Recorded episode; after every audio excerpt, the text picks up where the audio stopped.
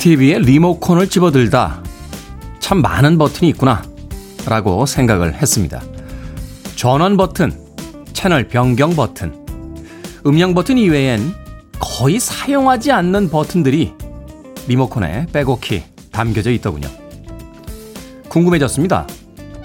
이 리모컨을 만든 사람들은 정말로 이렇게 많은 기능의 버튼이 필요하다고 생각했던 걸까요? 물건을 정리할 때 우린 두 종류의 사람으로 나뉘어집니다.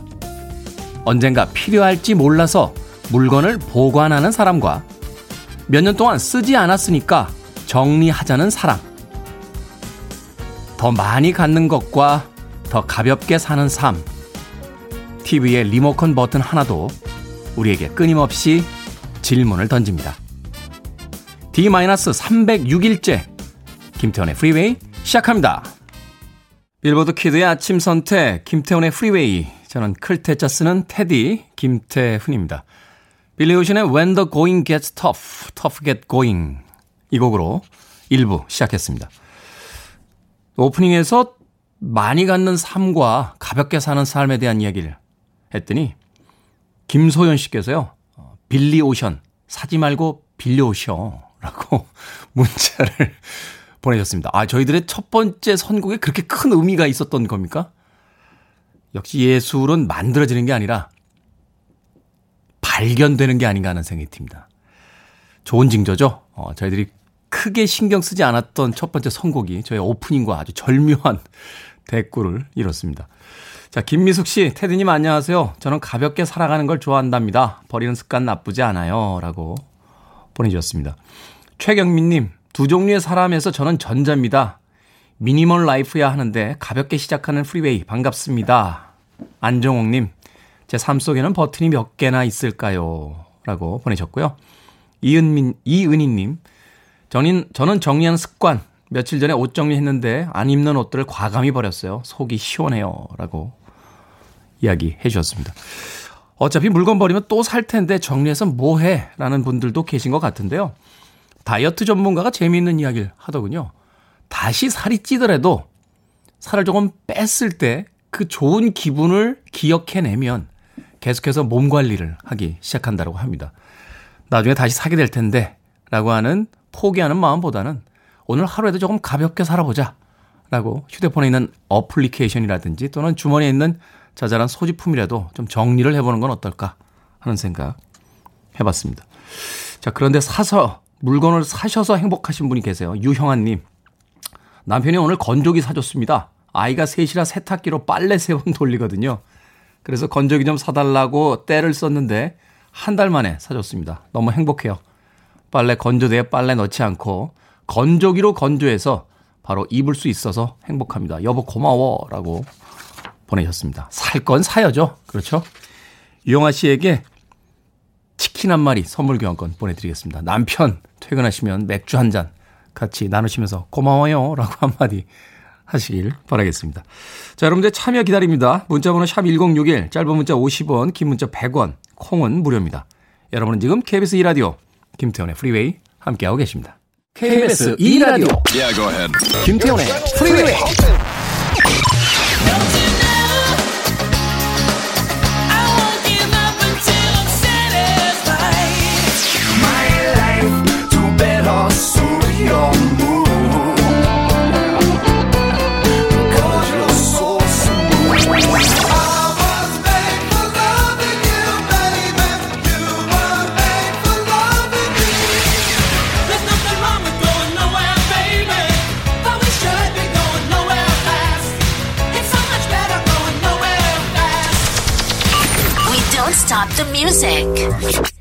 이 누님은 지금 어디 계실까요? 놀란스의 I'm in the mood for dancing 들이었습니다. 놀란스의 음악이 80년대에 나왔을 때는 숨어서 들었어요. 네. 이런 음악을 들으면 이제 그 저급한 청취자 취급을 받았습니다. 아, 당시에는 이제 네, 후후후후후후 뭐 이런 풍의 음악은 어, 음악을 듣는다라고 하는 사람들 사이에서는 어, 사파의 음악이었죠. 아주 저급한. 그리고 자기들은 뭐 맨날 레드 제플린 뭐 리너드 스키너드 막 이태리의 들어도 못 본 프로그레시브 락 이런 거 들어야지 이제 아 그런데 다 숨어서 들었습니다. 이게 무슨 독립운동하는 것도 아니고 이제 와서 고백합니다만 제가 처음으로 산 판은 듀란 듀란의 판이었습니다. 예. 친구들한테는 디퍼플 판이라고 20몇 년째 이야기하고 다녔습니다만 예. 이제 와서 참여합니다. 아 참여는 아니죠. 그냥 고백하는 거죠. 듀란 듀란의 리오 앨범이 예, 제가 제일 처음으로 산 음반이었어요. 놀란스도 그때 참 좋아했습니다. 예, 몰래 몰래 들었던 기억이 나는군요. 놀란스의 I'm in the mood for dancing 들으셨습니다. 자, 이현숙님께서요, 오늘 선곡도 끝내줄 듯요. 선곡 하이라이트 미리 들을 수 있어 좋습니다. 해주셨고요. 박미연 씨, 중학생 때 극장에서 들었던 음악이 나오고 있네요. 라고 추억을 또 올려주셨습니다. 박선아 씨, 네, 식전에 듣는 팝음악 호텔 조식처럼 깔끔합니다. 테디님, 프리웨이 팀님들 덕분에 행복합니다. 라고 보내주셨습니다. 여러분들께서 또 저희들이 선곡한 음악들 좋아해 주시면 네, 저희들이 더 행복합니다. 잘 듣고 있다라고 문자 많이 보내주시길 바라겠습니다. 자, 리차드 막스의 음악으로 갑니다. Satisfied.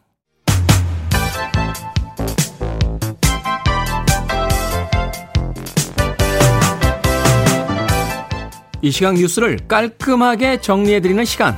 뉴스 브리핑. 최영일 시사평론가와 함께 합니다. 안녕하세요. 안녕하세요. 팬들이 날, 날이 갈수록 늘어나고 있습니다. 아, 곽정윤님, 평론가님, 패피입니다. 라고, 어, 주황색 그 안에 받쳐 입은 inner를 네. 아, 보신 모양이에요. 아, 아유, 보이는 라디오라. 네. 부끄부끄 합니다. 막상 DJ는 그냥 매일 교복 같은 흰 티만 입고 오는데. 정난양님, 테디 방송은 귀에 쏙쏙 들어온다요. 저는 뉴스 브리핑이 최고입니다. 아이고. 라고 보내주셨습니다. 앞으로도 더 좋은 네, 뉴스 브리핑 부탁드리겠습니다. 최선을 다하겠습니다. 네, 첫 번째 뉴스 어떤 뉴스입니까? 자, 성접대 의혹과 뇌물수수 혐의를 받고 있던 유명한 전 법무부 차관이죠. 장관도 아니고 차관이 이렇게 유명해지시기 쉽지 않은데요. 이 지난 박근혜 정부 때 차관이 되자마자 이 사태가 터지면서 며칠 만에 사임을 했어요. 네. 차관도 며칠 못했습니다. 자, 그런데 이제 검사 시절에 여러 가지 비위 혐의들이 드러났던 건데요.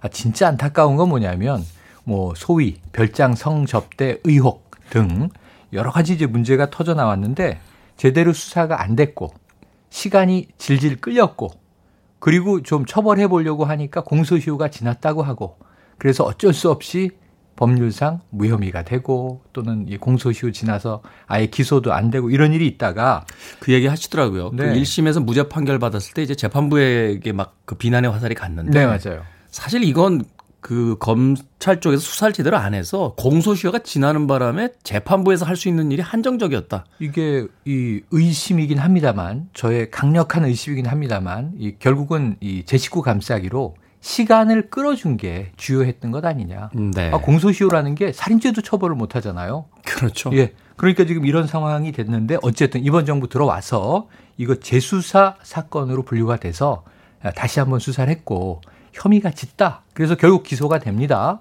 그리고 이게 어떻게 된 거냐 하면 이 현재 유죄가 2심 판결로 유죄가 어제 나온 건데 이 혐의는 이런 거예요. 별장 성접대 이런 것들은 안타깝지만 공소시효가 지났다. 어쩔 수 없다. 그 대신 지금 최모 씨와의 뇌물 혐의인데 어, 무려 한 8년 동안 4천만 원 정도 이게 크다면 크고 적다면 적고 기간도 길어요. 근데 이거 포괄적 뇌물로 적용을 하니까 앞부분은 공소시효가 지났는데 뒷부분은 공소시효에 걸리는 거예요. 8년 동안의 그 접대 중에서 이제 뒤에 네네. 접대가 걸리는 거죠. 근데 처음 시작한 뇌물부터 다 묶으니까 한 4천만 원. 겨우 이걸로 이제 처벌이 가능하게 돼서 1심은 이조차도 무죄로 봤는데 2심이 뒤집힌 겁니다. 그래서 2년 6개월 형의 징역, 벌금 500만 원. 그래서 어제 법정 구속이 됐습니다. 근데 몇몇 이 법률 전문가들 이야기로는 이제 상고심에 가서 네. 어, 뒤집힐 그 가능성도 있다 이렇게 이야기하던데요. 어제 많은 변호사들이 그 이야기를 하죠. 지금 네. 이런 사 그런 사건은 많습니다. 1심은 무죄, 2심은 유죄. 그럼 이제 3심에서 원심, 2심이 확정될 수도 있고 뭐 감형이 될 수도 있고 감형이 되면은 뭐 한 1년 6개월 받는다 그럼 집행유예도 가능하고 그리고 이제 1심 무죄에 또 근거가 남아 있기 때문에 최종심에서 또 무죄로 번복될 가능성도 남아 있다. 그래서 이것은 오히려 처벌해야 할 본질보다 굳이 처벌을 하자고 이제 가능한 것을 오히려 좀 작은 범죄를 유죄로 입증을 하고 이제 판결이 난 거기 때문에 아직도 어, 확신할 수는 없다. 지켜보자. 이게 좀 이 법률가 들 다수의 의견입니다. 네. 최종심까지 좀 지켜봐야 될 것 같습니다. 네. 다음 뉴스. 우체국이 집 앞으로 온다. 이게 무슨 뉴스입니까? 네. 지금 미국 대선 뭐 코앞으로 다가왔습니다. 5일 남았습니다. 네. 우편 투표가 좀 문제가 되고 있죠. 트럼프 대통령 우편 투표 문제 있다. 요즘에 누가 우편을 쓰나. 그런데 그 우체국이 예전에 우정국이라 그랬잖아요. 네. 이게 없어지는 거 아니야? 다 이메일 쓰는데 근데 우체국이 택배로 열일을 그렇죠. 하고 있습니다. 그렇죠. 네, 요즘에 택배 기사 문제 계속 전해드리고 있는데요. 그리고 관공서에서 서류들 다 우편으로 오잖아요. 그러고 이게 고지서와 네. 관공서 서류들은 이메일로 전환되고 있긴 해요. 이제 이메일도 이 어떤 공시 문서로서 입증, 법, 법률적 입증을 받고 전환되고 있긴 하고 그 비용이 많이 절약된다고 하는데 네. 그럼에도 불구하고 아직도 종이 우편으로 오는 게 적지 않습니다. 다만 요 시즌이 되면 제가 참 안타까운 건 테디가 테디 앞에 이렇게 엽서가 지금 수북히 쌓여 있어야 돼요. 옛날에 DJ 하면은 엽서가 얼만큼 많이 쌓였느냐. 그게 이제 인기 척도였죠. 예. 그리고 지금 이 학교에서 크리스마스 실 사야 돼요. 크리스마스 카드에 붙여야 되니까. 진짜 오랜만에 듣는 네. 크리스마스 실. 근데 그런 거 없어졌는데 네. 아직 우편은 존재하고 어제 이 최기영 이 과학기술정보통신부 장관입니다. 지금 이름이 깁니다. 과기부 장관인데 과학기술정보통신부 장관 이 고려대학교에서 무인 택배, 무인 우편 이 시스템이 집 앞으로 찾아가는 거예요. 조그만 자동차처럼 생겼어요. 자율주행 자동차인데 네. 이게 집 앞에 와서 버튼 누르면 택배가 거기서 나오고 아. 내가 택배를 거기다 싣기도 하고 그래서 이제는 로봇이 가가호호 방문해서 택배와 우편을 전달해 드립니다. 그러면 이제 우리가 그 집배원 아저씨들, 우체부 아저씨들 또 직장은 어떻게 되나 걱정해야 되는 상황입니다. 그러네요. 이게 참 기계로 대체되는 어떤 편리한 생활에 대한 그, 어, 즐거움도 있겠습니다만 네. 그 안에서 또 직장을 잃게 될 분들에 대한 어떤 조치도 좀 적절히 좀 있어야 되지 않나 하는 생각. 수많은 퀵 서비스, 우리 음식 배달하는 라이더들이 이제 로봇이 와서 음식 주고 갈 것 같거든요. 이 2023년부터 적용된다고 하거든요. 네. 안 남았습니다. 자, 세 번째 뉴스 어떤 뉴스입니까? 어, 이건 자랑스러운 뉴스입니다. 거브로여 수스. WTO 지금 유명희 통상교섭본부장이 출마해 있는데 불리해요. 네. 근데 오늘 새벽에 미국의 무역 대표부는 한국의 유명희 후보를 지지한다. 아. 끝까지 한번 지켜보자 이런 분위기인데. 자, WHO는 세계 보건기구죠. 이 거브로여수스 사무총장이 엊그제 한글로 트윗을 올렸더라고요. 한글로요? 예. 코로나 19 이제 세계적으로 코비드 19이 한국의 대응이 놀랍다. 방역과 경제 모두 모범이 되고 있다. 어, 그래서 어제 시정연설을 대통령 시정연설을 미리 들었나 이럴 정도로 네. 정말 우리 대통령이 표방한 내용, 우리나라가 선진국 대열 속에서 방역과 경제에 정말 귀감이 되고 있는 건 요즘 유럽과 미국 사태를 보면요. 하루에 프랑스 인구도 안 많아요. 아니 확진자도 확진자지만 얼마 전 뉴스 보니까 미국에서 사망자가 20만 명이더라고요. 네, 맞습니다. 아... 전 세계적으로 이 4천만 명 이상 감염이 돼서 사망자는 수백만 명, 앞으로 얼마 더 나올지 모르는데 지금 유럽 국가들이 하루에 뭐 작게는 만 명 이상, 많게는 5만 명 이렇게 나오니까 러시아도 그렇고요. 지금 우리나라는 참 엄청난 다른 세계에 살고 있는 상황인데 4분 20초짜리 박능후 보건복지부 장관이 영어로 나레, 내레이션을 하는 이 우리나라 방역에 대한 영상을 첨부해서 트윗을 한글로 날렸어요. 음. 우리가 얼만큼 잘하고 있나 한번 우리가 이럴 때는 뿌듯해도 좋을 것 같습니다. 하지만 우리나라 명절도 아닌 헬로윈 데이가 내일 모레 글피인데 아 정말 클럽 조심해야 될 것 같습니다. 그 할로윈데이 분장들 하시잖아요. 네. 분장 안에 마스크 꼭 쓰고 예, 가면 이렇게 쓰시길 바라겠습니다. 네. 자 오늘의 시사 엉뚱 퀴즈 어떤 퀴즈입니까? 네, 앞서 우정사업본부의 첨단 우편 서비스 소식을 전해드렸죠. 여기서 우정어린 퀴즈. 자, 친구 간의 두터운 우정을 뜻하는 사자성어. 아, 귀에 익숙하신 겁니다. 중국 고사 속에 관중과 포교의, 아, 포숙의, 관중과 포숙의 우정을 나타내는 사자성어 많이 씁니다. 1번, 관포지교. 2번, 관중포교. 3번, 관종절교. 4번, 관장한겨. 자, 정답하시는 분들 지금 보내주시면 됩니다. 객관식이지만 재미는 오답 포함해서 총 10분에게 편의점 모바일 상품권 보내드리겠습니다. 친구간의 두톤 우정을 뜻하는 사자성어입니다. 중국 고사 속 관중과 포수가의 우정을 나타내는 말은 뭘까요? 1번 관포지교, 2번 관중포교, 3번 관종절교, 4번 관장한교? 네. 아주 화장실에 가야 될 것 같습니다. 빨리 끝내주시죠. 문자 번호 샵 1061, 짧은 문자 50원, 긴 문자 100원, 콩은 무료입니다. 최영일 시사평론가 진행한 뉴스 브리핑이었습니다. 고맙습니다. 고맙습니다. 네, 제가 고등학교 때 LP가 있던 시절 레코드샵에서 우연히 골랐던 그 노래 루브의 트로이안 홀스 듣겠습니다.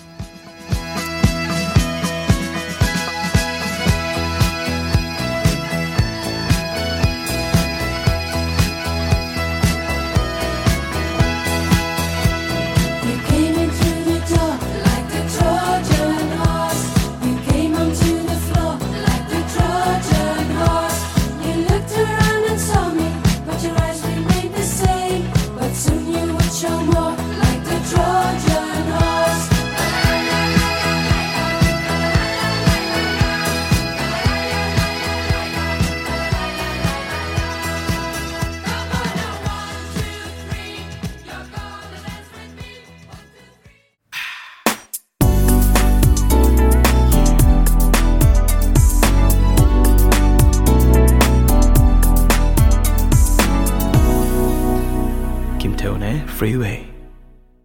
80년대에 참 대단했던 팀이죠. 모던한 사운드를 들려줘서 굉장한 인기를 모았던 Depeche Mode의 Just Can't Get Enough 들으셨습니다. 김태훈의 프리웨이 1부 함께하고 계십니다. 오늘의 시사 엉뚱 퀴즈. 친구 간의 우정을 뜻하는 사자성어로 중국 고사 속 관중과 포숙아의 우정을 나타내는 말은 뭘까요? 1번 관포지교가 정답이었습니다. 오답이 속출하고 있습니다. 예. 김성희님, 거가대교. 네, 오늘부터 1년님은 5번, 우얄낀교라고 보내주셨고요. 허리님, 4번, 관장은 누구 아이디어인교? 라고 보내주셨습니다. 0320님, 4번, 송혜교. 송혜교. 아, 저희가 예상했던 오답을 정확하게 보내주시는군요. 송혜교. 송혜교 씨 요새 드라마 한번 나오시는 거 있나요? 네, 개인적인 팬입니다. 네. 4327님, 오늘은 안 보내야지 하다가 또 전화기를 집어듭니다. 정답, 환장하는 겨? 이건 안 되겠죠? 라고 보내주셨습니다. 0876님, 정답은 1번 관포지교. 시사 엉뚱 퀴즈, 엉뚱 보기가 2%에서 제일 재밌는 거 아는 겨? 라고 보내주셨습니다.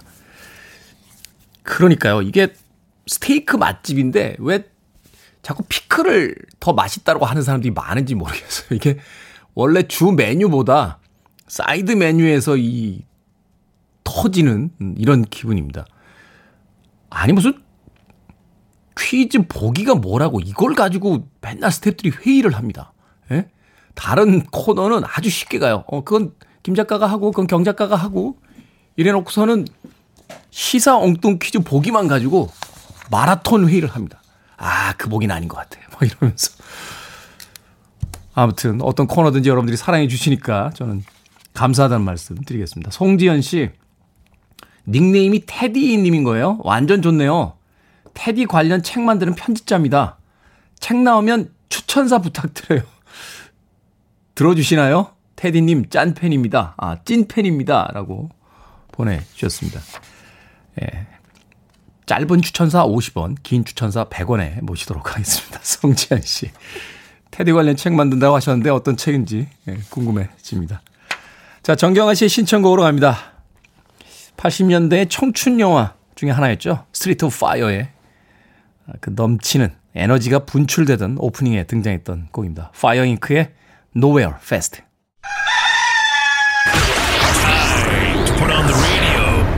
김태훈의 프리웨이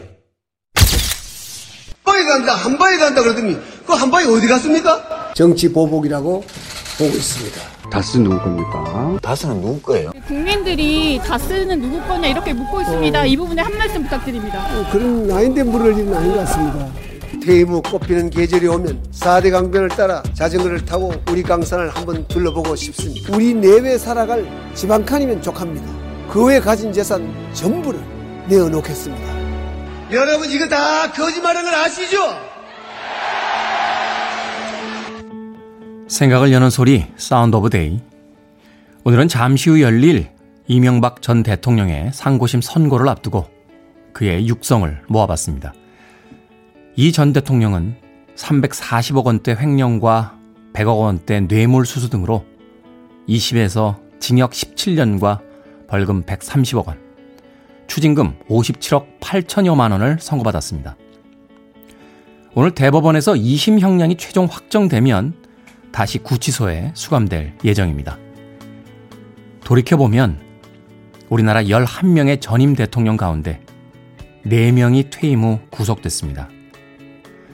구속된 전임 대통령 본인들도 치욕스럽겠지만 결과적으로 국민들에게도 불행한 역사입니다.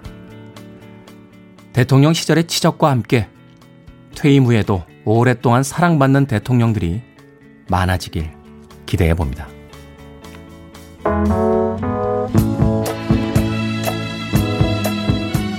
3디그리스입니다. When will I see you again?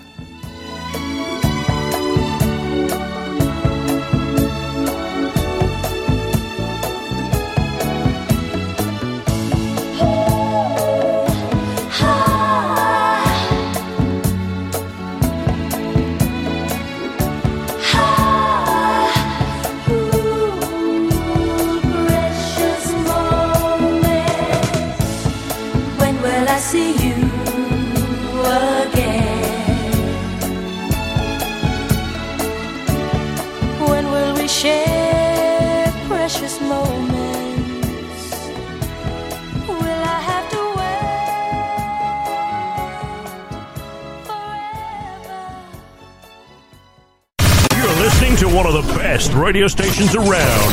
You're listening to 김태훈의 Freeway. 빌보드 kid의 아침 선택 KBS 2라디오 김태훈의 프리웨이 함께하고 계십니다. 송윤숙님 어제도 유튜브 잘 감상했습니다. 중독성 있더라고요. 밤늦게 듣다 보면 이라고 보내주셨습니다.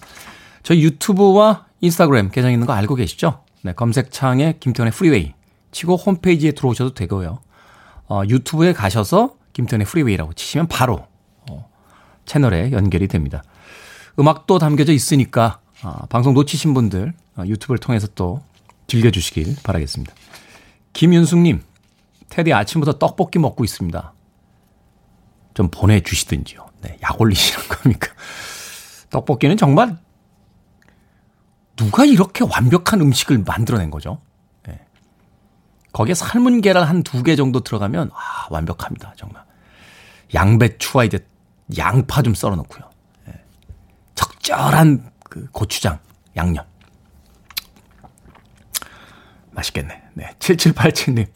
대전에서 1시간 거리로 출근하는 워킹우먼입니다. 출근하면 주변 사람들이 요즘 좋은 일 있으세요? 라고 물어요. 바로 프리웨이 덕분인 것 같습니다. 감사합니다. 라고 보내주셨습니다. 저희 방송 듣는 것만으로도 아침에 기분이 좋아진다. 라고 하니까 아, 덩달아서 저도 선물 받은 기분입니다. 7787님에게요. 커피 and 도넛 모바일 쿠폰 보내드리겠습니다. 아침에 여유 있게 커피 한 잔 하시고요. 또 하시는 일 열심히 하시길 바라겠습니다. 자, 1부 끝곡은 5239님의 신청곡으로 준비했습니다.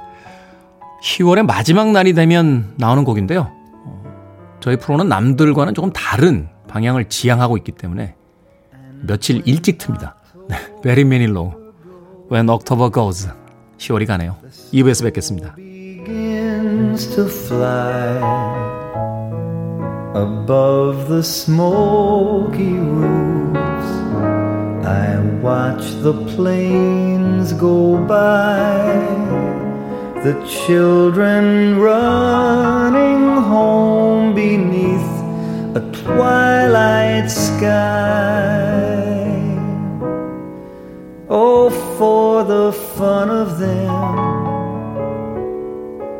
When I was one of them, and when October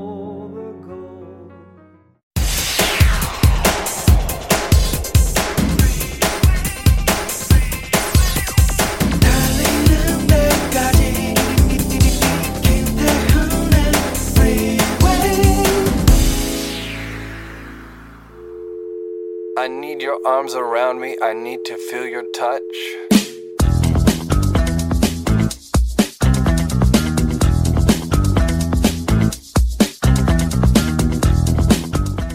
가오리 씨, 결혼 축하드립니다. 나도 한 번밖에 결혼한 적이 없어서 자세한 것은 잘 모르지만 결혼이라는 것은 좋을 때는 아주 좋습니다.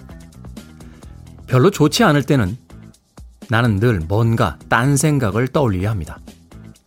그렇지만 좋을 때는 아주 좋습니다. 좋을 때가 많기를 기원합니다. 행복하세요.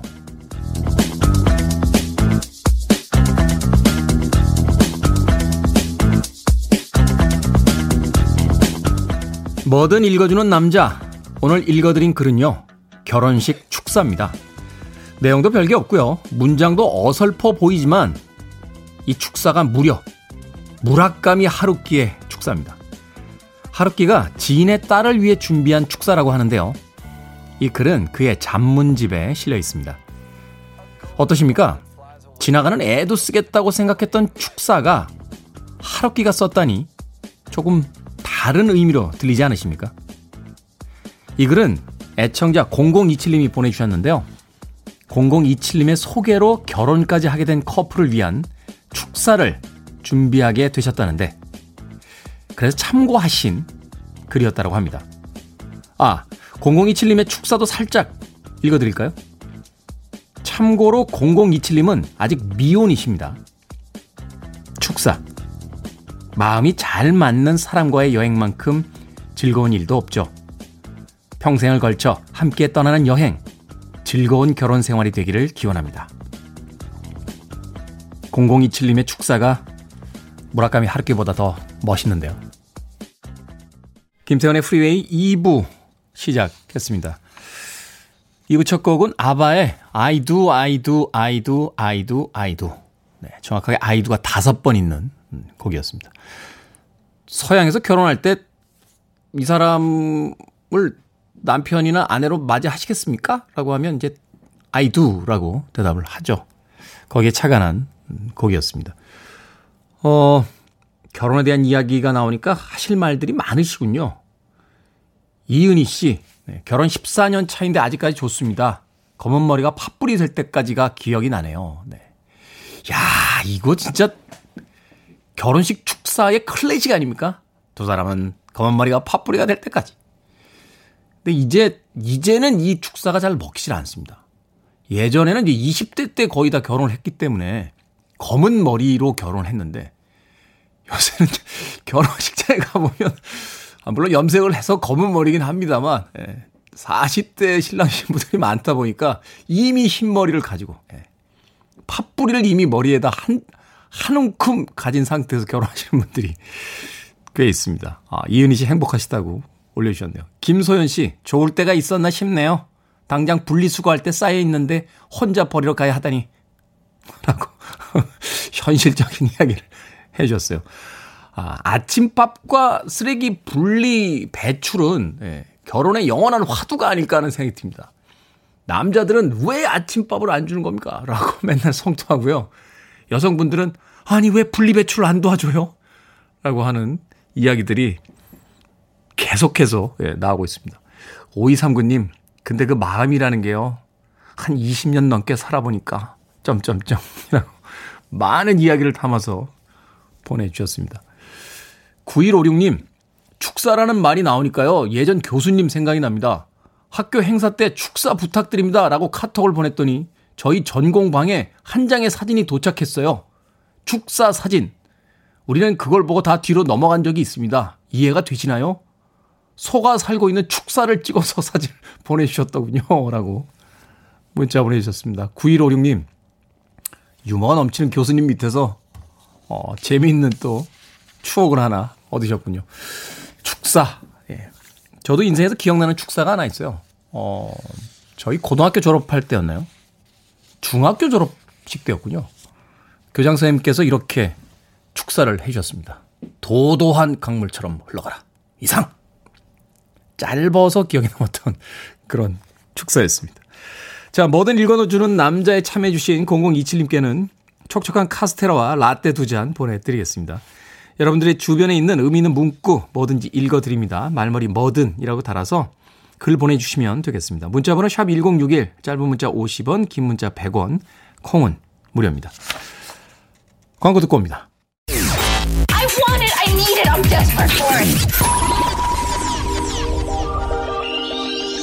Okay, let's do it.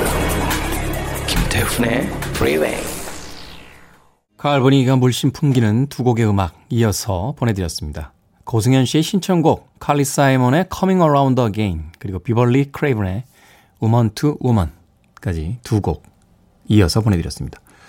송윤숙님 음, 만추를 즐기기엔 이 가을이 너무 좋아요.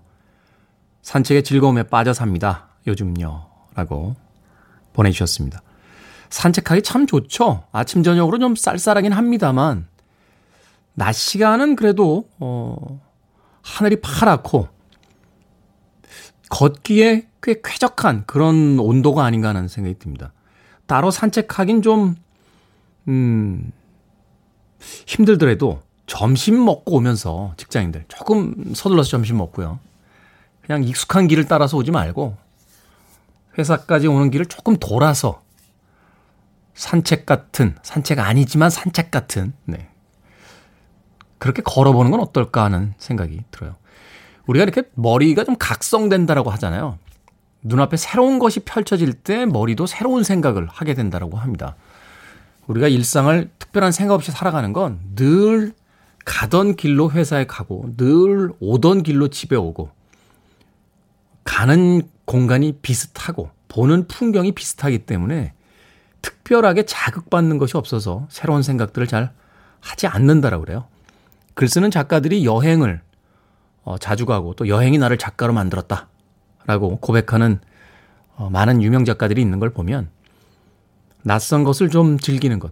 계절이 변한다는 건 참 행복한 게 똑같은 길을 가도 풍경이 달라지잖아요. 낙엽이 쌓이고 단풍이 들고 오늘만큼은 동료들과 식사를 하더라도 돌아오는 길만은 혼자서 산책처럼 풍경을 보면서 돌아오는 건 어떨까 하는 생각 해봤습니다. 자, 3949님. 태훈이 형, 경남 거창에 사는 이민석입니다. 저는 1999년까지 서울에 살면서 아침에 라디오를 끼고 살면서 팝송을 청취하다가 갑자기 구미로 직장을 옮기고 라디오 주파수가 안 잡히면서 멀어지게 됐습니다. 그로부터 13년 동안 라디오랑 멀어져 있다가 8년 전에 다시 라디오로 돌아오게 되었습니다. 제가 서울에서 살았던 1999년 마지막 빌보드 싱글 차트 1위 곡 사, 산타나의 Smooth를 애타게 기다리고 있습니다. 출근하기 전에 나오게. 야 그냥 산타나의 Smooth 부탁드립니다라고 해도 되는 신청곡인데 눈물 없이 들을 수 없는 장문의 문자로 휴대폰으로 100원 쓰시면서 보내주셨습니다. 저희들의 원칙이 이제 80년대를 중심으로 해서 90대 초중반, 뭐 70대 중후반의 음악을 주로 선곡하지만 이 곡은 안 틀어드릴 수가 없습니다. 1999년 빌보드의 마지막 싱글 차트 1위 곡 산타나의 Smooth 6742님도 신청하셨습니다. 듣습니다.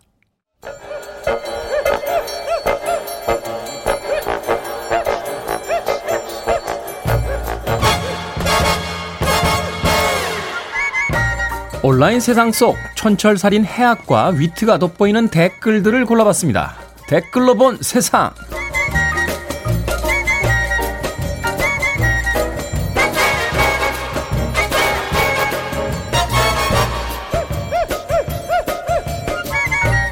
오늘 만나볼 첫 번째 세상. 서울시가 10월 31일 헬로윈 데이를 앞두고 클럽과 감성 주점 등 젊은 층이 몰리는 업소에 전담 공무원을 상주시키기로 했습니다. 코로나19 방역 수칙 점검이 임무인데요. 그런데 공무원들도 코스프레 분장하셔야 되는 건가요? 여기에 달린 댓글들입니다. K땡땡님, 헬로윈 즐기려다 hell로 가겠네요. Y땡땡님, 한국에서 공무원은 극한 직업 맞는 것 같네요. 홍수나면 공무원, 산불나면 공무원.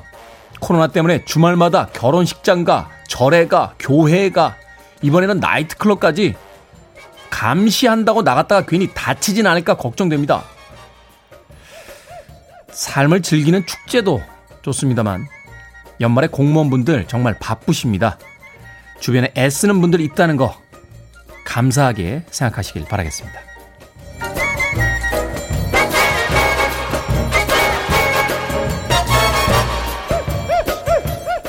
두 번째 댓글로 본 세상. 앉기만 해도 키가 크고 집중력과 기억력까지 좋아지는 마법의 의자가 있다면 여러분은 구매하시겠습니까? 그런 의자가 있다면 저도 앉아보고 싶죠. 그런데 이게 전부 거짓 광고였습니다. 안마기 의자로 유명한 이 업체.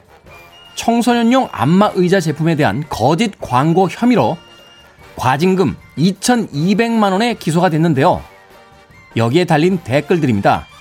진땡땡님, 청소년 키 크게 해준다는 건 순전히 뻥입니다. 가끔 어린아이들이 안마의자에 껴서 사고나 안 나면 다행이죠. 네 땡땡님, 아니, 이왕 사기치는 거 의자에 앉기만 하면 영생한다고 하지 그러셨어요. 엔땡땡님, 와, 200억 벌고 과징금 2200이면 제품 4개만 팔면 퉁 아닌가요? 아니 맞는 말 아닌가요? 과장 허위 광고로 번 돈이면 전액 환수해야 하는 거 아니에요? 밑장 빼면 손목 날아가는 화투판도 있는데.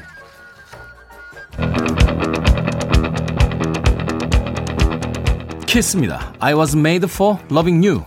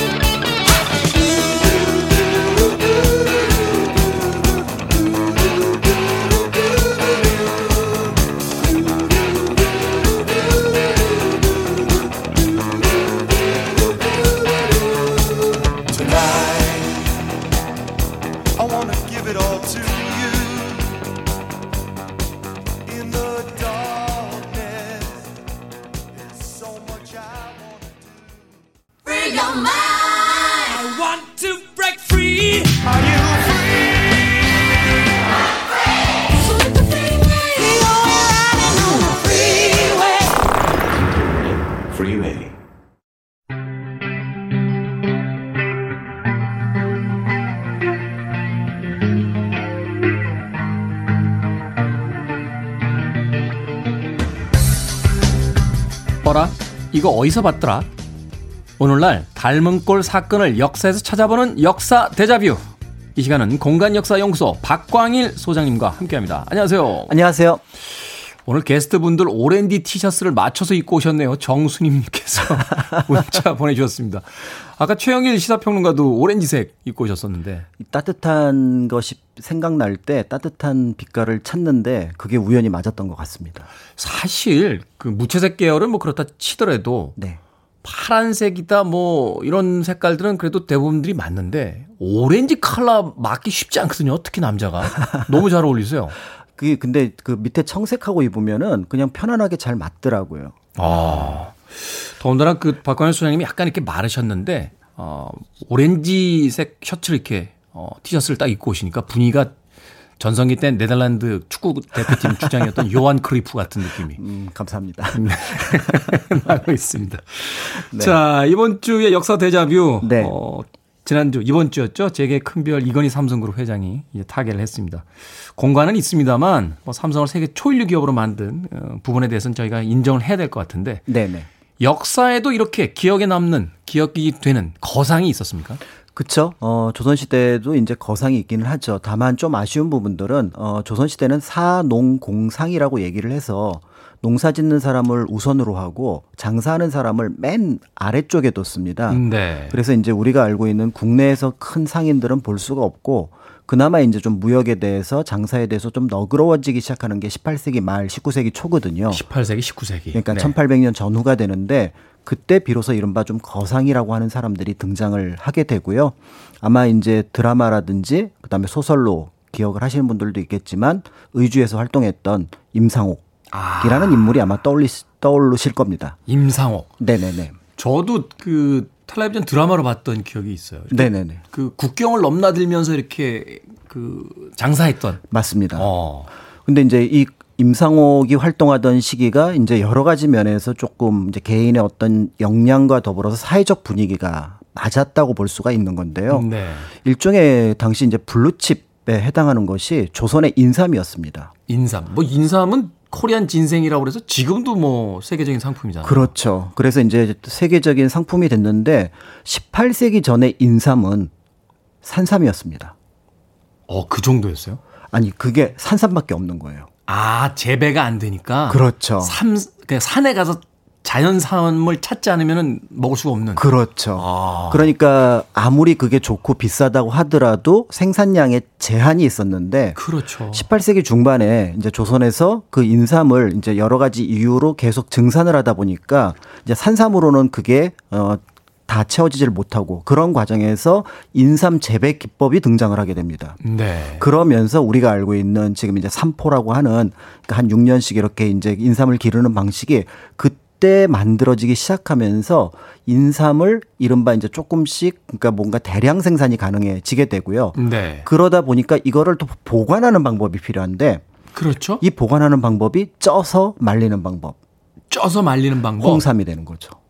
아, 그게 그러니까 뭐 몇백 년 전부터 시작된 게 아니라 그 18세기, 19세기 이때 이제 시작된 그렇습니다. 아. 그런데 이제 홍삼이 사실은 이제 인삼보다 훨씬 더 약효가 좋아지니까 네. 자연스럽게 이제 청을 포함해서 주변 여러 나라들에서 조선의 인삼을 구하기 위한 어떤 뭔가 굉장히 많은 어떤 뭔가 그 상황들이 벌어지게 되고 그때 이제 임상옥이 그 홍삼 무역을 통해서 이제 부를 획득하게 되는 거죠. 그렇군요. 아마 웬만한 집에 그 홍삼기 하나씩은 다 가지고 계실 것 같은데 그거 한때 유행해가지고. 집에서 그렇게 삼들을 찌셨어요. 네네네네. 그러니까 이제 이렇게 이제 홍삼이 이제 많이 필요로 했는데 또 1796년에 그 전까지는 홍삼 무역이 불법이었어요.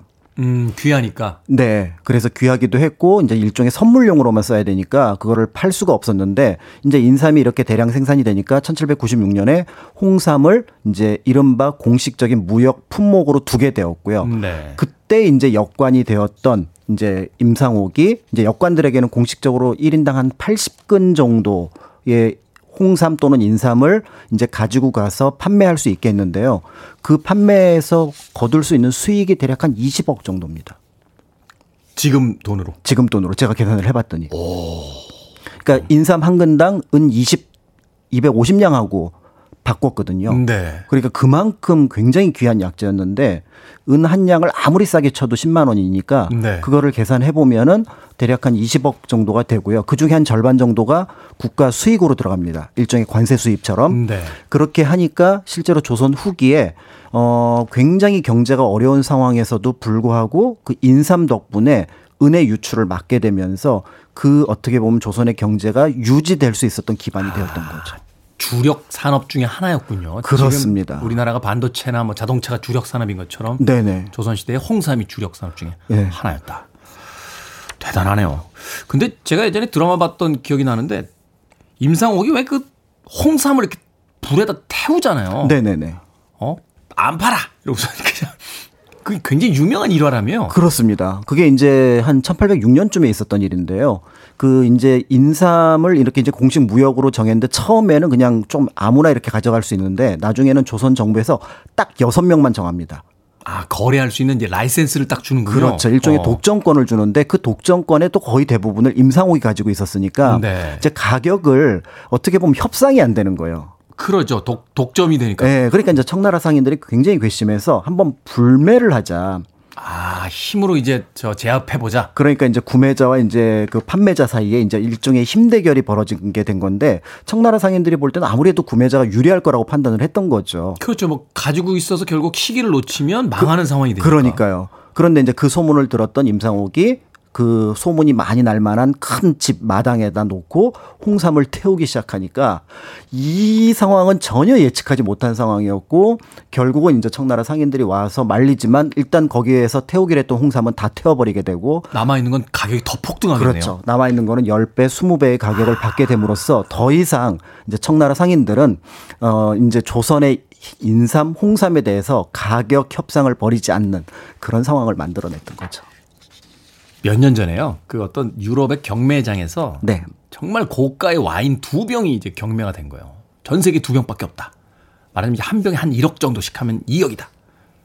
낙찰받은 사람이 그 자리에서 한 병을 다 마셔버렸다. 이제 한 병밖에 없다 그래가지고 가격이 막 올라갔다는데 임상옥의 이야기를 그분이 네네, 알고 네. 계셨던 게 아닌가 네, 네. 생각이 듭니다. 네. 자, 역사 데자뷰 어, 조선시대의 거상들에 대한 이야기 나누고 있습니다. 음악 한 곡 듣고 와서 계속 이야기 듣도록 하겠습니다. 호레노치입니다. 리치걸. 호레노치의 리치걸 듣고 오셨습니다. 빌보드 키드의 아침 선택 KBS 2라디오 김태훈의 프리웨이 목요일 코너 역사 데자뷰 박광일 소장님과 함께하고 있습니다. 자, 임상옥도 이렇게 장사를 해서 네. 거상의 칭호를 받고 이제 엄청난 부자가 됐는데 또 한 명의 조선시대를 대표하는 부자가 네. 있다고요. 아마 이제 조선시대 부자 하면은 딱 떠올릴 수 있는 분들이 그렇게 많지는 않은데요. 그러니까 이제 무슨 부정 부패 아니면은 뭐 어떤 공신 뭐 이런 사람들을 제외한다면 장사를 해서 또는 농사를 일궈서 부자가 된 사람은 많지가 않습니다. 그래서 앞에 말씀드렸던 임상옥 같은 경우는 이제 장사를 지어서 크게 부자가 됐다면 네. 많은 농사를 지어서 그 당시는 이제 산업의 핵심이 농업이었으니까 그렇게 해서 떠올 수 있는 인물이 바로 경주의 최부자 12대 부자를 냈다라고 하는 경주 최부자집을 아마 떠올리실 수 있을 겁니다. 12대에 걸친 부자요. 그렇죠. 그래서 처음에 이제 최진립이라는 분에서 시작을 해서 마지막 한 12대에 보통 이제 최준 선생을 꼽는데요. 그때까지 계속해서 경주 지역에 뭐 손꼽히는 최고의 부자였다라고 알려져 있습니다. 그렇군요. 이게 이제 좀 수수께끼가 풀리네요. 저는 임상옥은 임상옥이라는 이름을 쓰는데 네. 경주의 최부자는 이름이 없나 왜 부자가 이름인가 이렇게 생각하는데 이게 한 명의 이야기가 아니라 그렇죠. 12대에 걸친 최씨 가문이 부자였기 때문에 경주의 최부자. 그렇습니다. 아 이렇게 이야기하는 거군요. 네네네네. 오, 얼마나 부자였던 겁니까? 어, 당시 이제 정확하게 얼마의 부자였다라는 거는 알 수가 없을 것처럼 됐었어요. 왜냐면 보통 만석지기라고 했고, 그죠. 어, 최부자 집도 만석을 넘지 마라라고 얘기를 했는데 그게 어떤 숫자인가를 정확하게 몰랐는데 1922년에 어, 백산상회라고 있습니다. 아, 네. 부산에 있었던 이 백산상회인데 여기에 이제 그 최준 선생이 이제 같이 대표이사로 들어가게 되거든요. 근데 이 백산상회 매출 에서 나오는 이익의 60%가 임시정부로 들어갑니다. 임시정부로 대한민국 임시정부로. 독립자금으로 들어가는 거예요. 네네. 그런데 이 백산상해가 나중에 이제 조선식산은행이라는 곳에서 담보를 얻게 되는데요. 그 담보 금액이 35만 원이었는데 이제 보면은 담보를 하게 되면 그 담보 물건에 대한 내용들이 목록이 쭉 올라오잖아요. 그렇죠. 그런데 경주하고 울산 지역의 최부자 집이 갖고 있었던 토지 목록이 이 담보 목록에 들어가 있습니다. 네. 그거를 그래서 제가 역시 어 숫자로 계산을 했더니 대략 한 70만 평. 70만 평이요. 예. 논과 밭을 합해서 70만 평이면 어느 정도 되는 거죠? 어, 여의도의 뭐 한 3분의 1, 뭐 반 뭐 이렇게 얘기를 하는데 제가 여의도 숫자를 정확하게 평수로 계산해 본 적이 없어서. 여의도에 한반 된다고요? 오, 엄청나게 많은 땅을 가지고 있었군요. 그렇죠. 그래서 이제 우리가 알고 있는 그 이제 농업을 통해서 그렇게 부자를 일궜고 그걸 통해서 독립운동이라든지 여러 방면에 활동을 했다라는 내역들이 이제 사실은 이런 근거 문서가 나옴으로써 이제 저희 같은 경우는 조금 더 정확하게 얘기를 할 수가 있게 되는 거죠.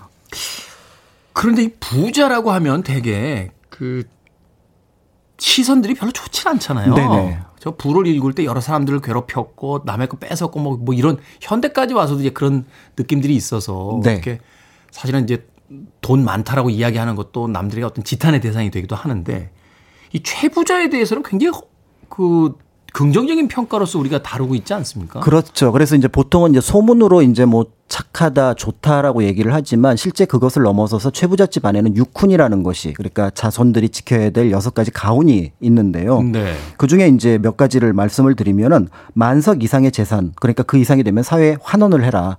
라는 말이 있고요. 그 다음에 흉년에는 땅을 사지 마라. 음. 왜냐하면 왜-? 농, 농사 짓던 사람들이 흉년이 되면 100원짜리 땅을 70원, 60원에 내놓습니다. 지금 건물 많이 가지고 계신 분들 다 IMF 때 사신 분들인데. 그러니까요. 그러니까 그럴 때는 사지 마라. 나중에 사고 나서 다시 풍년이 들었을 때 그 사람들이 원망하는 마음을 갖게 되잖아요. 그렇죠. 나는 100원에 팔았는데 지금 저게 1000원이 돼 있으면. 그렇죠. 아, 그러니까 이제 적정한 어떤 땅을 매입을 가격에 매입을 하라는 거고요. 그 다음에 이제 주변 백리 안에 굶어 죽는 사람이 있으면 그건 부자가 아니다. 베풀 줄 알아야 된다. 그렇죠. 그러니까 나 혼자 잘 먹고 잘 살면은 부자가 존립 근거 자체가 사라진다라는 거죠. 야, 그거 워렌 버핏이 했던 이야기거든요. 네. 부자들이 세금을 더 내야 된다. 왜? 계속 부자로 살기 위해서. 그러니까요. 어, 이런 이야기를 했었는데 이미 최부자는 그걸 알고 있었던 거군요. 그렇죠. 그러니까 결국은 우리가 알고 있는 것처럼 부잣집들이 주로 화적 그러니까 어떤 산적이나 도적의 목표가 되는데 최부잣집은 그런 사례를 거의 겪지 않았던 거고요. 그런 면에서 볼 때 최부자가 가지고 있었던 실질적인 어떤 부와 함께 더불어서 이 육훈이라는 것이 유지가 되었고 자연스럽게 이 육훈에서 사회에 환원을 해라.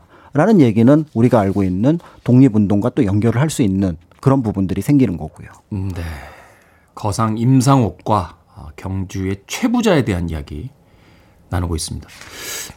참 역사라는 것이 그 교과서에 갇혀 있는 고루한 학문이라고만 생각을 했고 네. 이 방송 들어가기 전에 소장님하고 잠깐 이야기했습니다만 왜 이토록 흥미진진한 이야기를 우리는 그렇게 재미없게 배웠다 배웠어야만 하는 겁니까라는 이야기를 드렸었는데 가시기 전에 네. 이 시간 통해서 역사에 흥미 느끼시는 분들 굉장히 많거든요. 네네네. 역사는 이런 것이다. 좀 흥미롭게 우리가 다시 한번 역사를 쳐다볼 수 있게 좀 이야기해 주신다면. 어, 굉장히 간단합니다. 어, 시험 보려고 역사 공부 안 하시면 됩니다.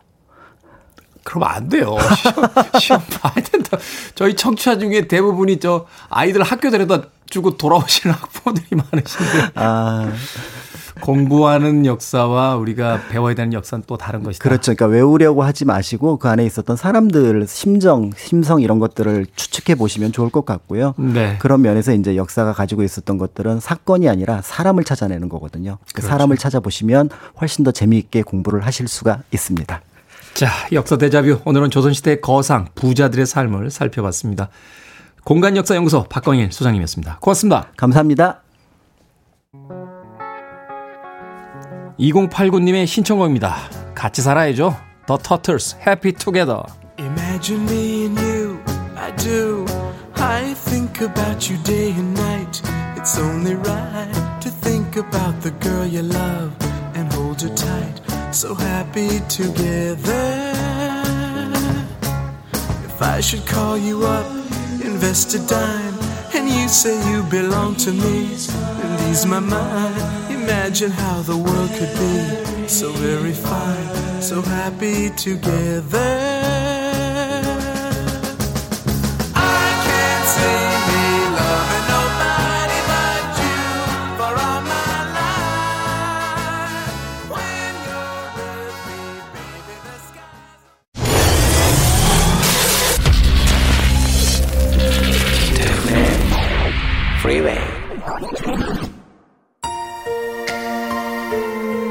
KBS 2라디오 김태훈의 프리웨이 D-306일째 방송 마칩니다. 오늘 끝곡은 바네사 윌리엄스의 The Sweetest Days 준비했습니다. 오늘 날씨 어제보다 조금 더 춥습니다. 출근 준비하시는 분들 참고하십시오. 저는 내일 아침 7시에 돌아오겠습니다. 고맙습니다.